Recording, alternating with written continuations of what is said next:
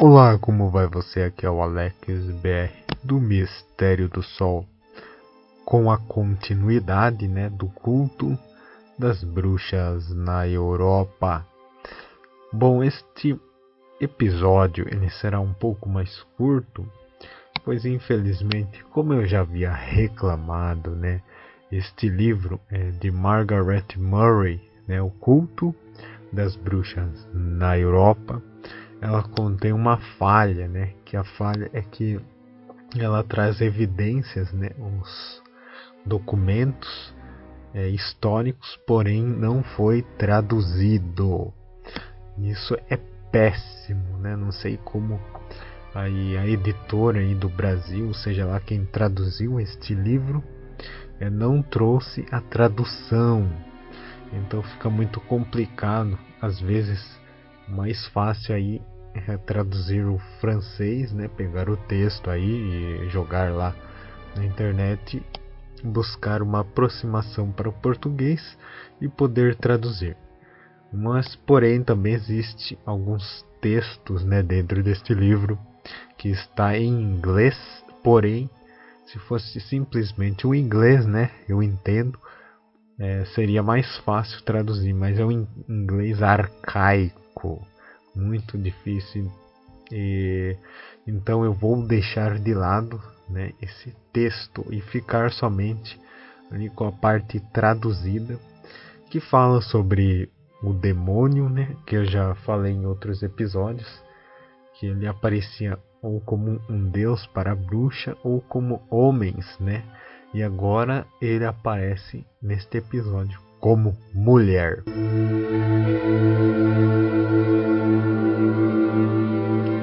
Pois então, mulher, né?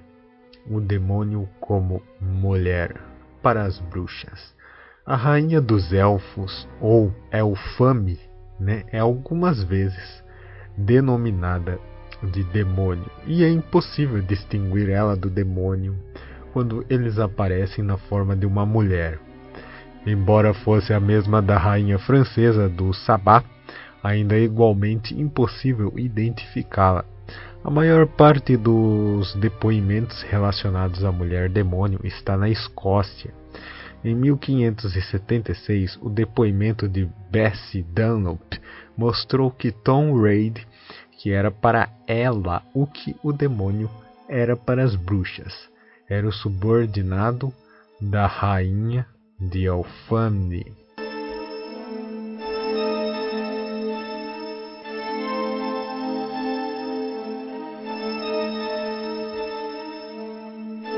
Já em mil seiscentos e treze, a bruxa de Langholm, Anne Chateau, fez uma declaração, né, confusa com relação ao sexo dos chamados espíritos. Era bem provável que a confusão fosse devida ao registrador, que estava acostumado a considerar que todos os demônios eram do sexo masculino. Então, após comerem, né, aqui está uma citação, é, após comerem, o demônio chamou Fancy, né, Fancy, e outro espírito chamado Tibe, né, com dois B, Tibe, e disse em seu banquete que os espíritos o forneciam a luz para enxergarem o que faziam, e que elas eram ambas espíritos e demônios.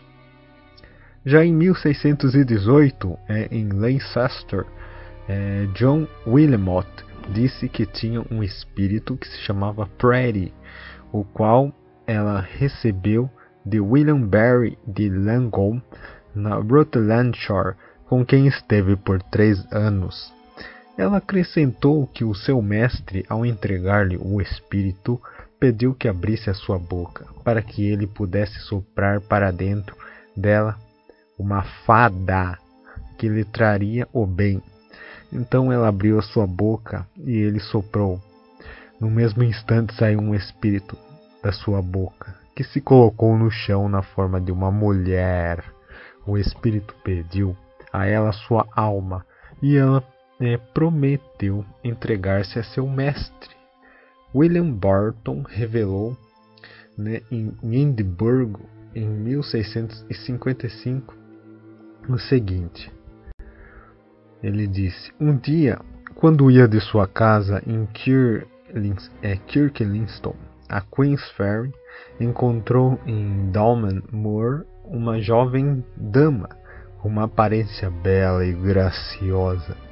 Eu me aproximei dela, porém ela evitou minha companhia, e quando insisti, ela irritou-se, apesar de toda sua beleza, e disse como íamos no mesmo caminho, ficaria satisfeito se aceitasse a minha companhia. Finalmente, após muita insistência, ela me pareceu mais natural, e com detalhes familiares, fez com que a envolvesse e fizesse aquilo que os ouvidos cristãos não desejam ouvir. Naquele momento, notei a sua alegria. Na noite seguinte, ela apareceu para ele no mesmo local, e por não saber seu nome, ele caiu em si e percebeu que ela era o demônio.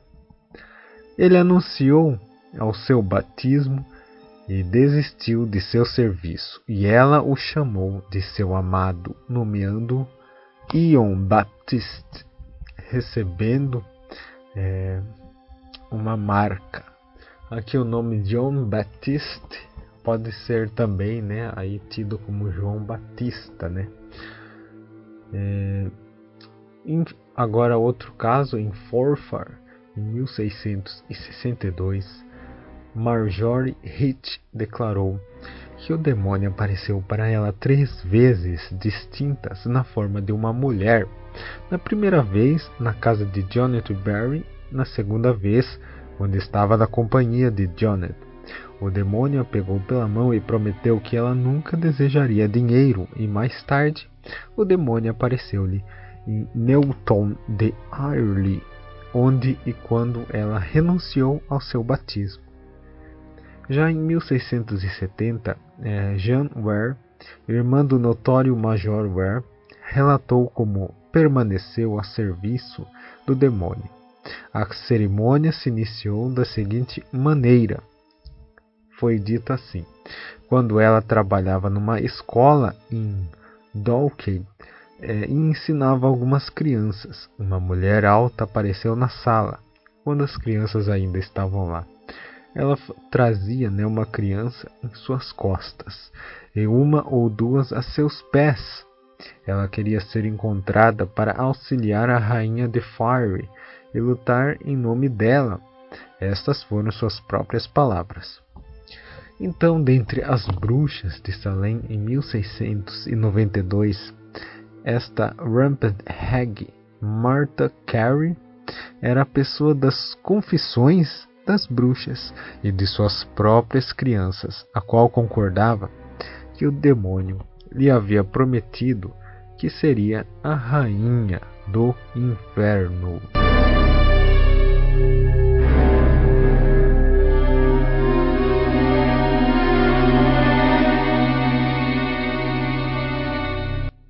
Bom, então encerra, né, o episódio de hoje. Como eu havia prometido, foi bem curto, é, devido aí à má tradução deste livro. Porém, fica aí, né, anotado para aqueles que querem, né, saber mais e ler este texto, é, saber desses detalhes. Então aí este subcapítulo, né, sobre é, o demônio em forma de mulher ficou muito curto, né, já do livro. É, então, mas quem quiser ver que realmente tem um texto ali muito arcaico que deixou a desejar, e a gente acabou ficando sabendo, né, a gente ficou sabendo muito pouco, né, mas está lá no livro O Culto das Bruxas na Europa Ocidental, de Margaret Murray. Então é, eu vou prosseguir com os episódios, né, deste livro. É, sempre dividindo em subcapítulos, é, em episódios. Então, muito obrigado por sua atenção e até a próxima!